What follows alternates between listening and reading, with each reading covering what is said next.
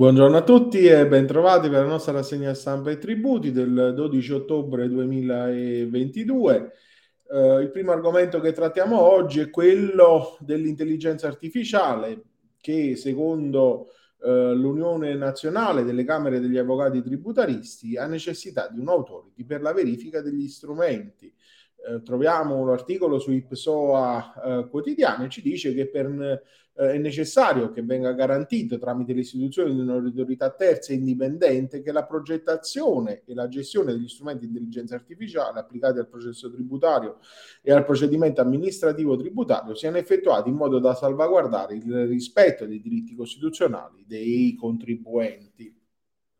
È una mozione, insomma, che vuole contenere in qualche modo quello che è una uh, deriva, tra virgolette, di tutti i sistemi giudiziari verso la giustizia predittiva, elettronica e quant'altro, insomma, quindi necessita di adeguamenti. In tema di giustizia tributaria, sempre sul Pessoa Quotidiano, l'articolo di Leda Ritico, uh, Rita Corrado, giustizia tributaria con nuova ripartizione dell'onere della prova, in particolare ci dice due sono le modifiche della giustizia tributaria che ha introdotto in ordine ai ehm, poteri che eh, la, le corti di giustizia di primo e secondo grado, ai sensi dell'articolo 7 del DLGS 546 del 92, possono avere. Da un lato è cristallizzata la regola della ripartizione dell'onere della prova tra amministrazione finanziaria e contribuente, dall'altra è espressamente disciplinata la cosiddetta testimonianza scritta, rinviando all'articolo 257 bis per i profili eh, formali. E sempre in tema di eh, giustizia parliamo del giudice filtro in Cassazione.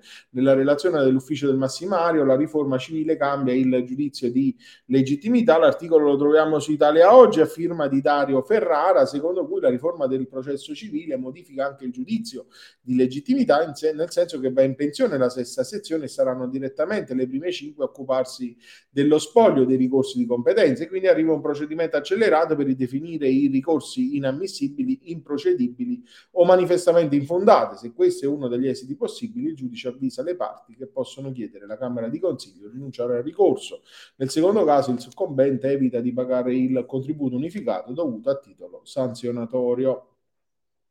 E poi la cartella non è esecutivo, ma primo precetto, l'interessante articolo di Angelo Lucarella che troviamo su Italia Oggi, che ci dà conto di quella che è la sentenza 1897 del Tribunale di Bergamo che ehm, stabilisce una ehm, novità in tema di riposizionamento del ruolo, nel senso che una volta consegnato all'ente impositore, questo entra nella sfera esattoriale ed esecutiva nella quale risponde soltanto l'agente della riscossione, quindi il ragionamento esula da quanto previsto dall'articolo 39 del, del LGS 112 del 99 che prevede come si debba comporre eh, quello che è il eh, contrasto poi che eh, viene a sorgere nel caso in cui il concessionario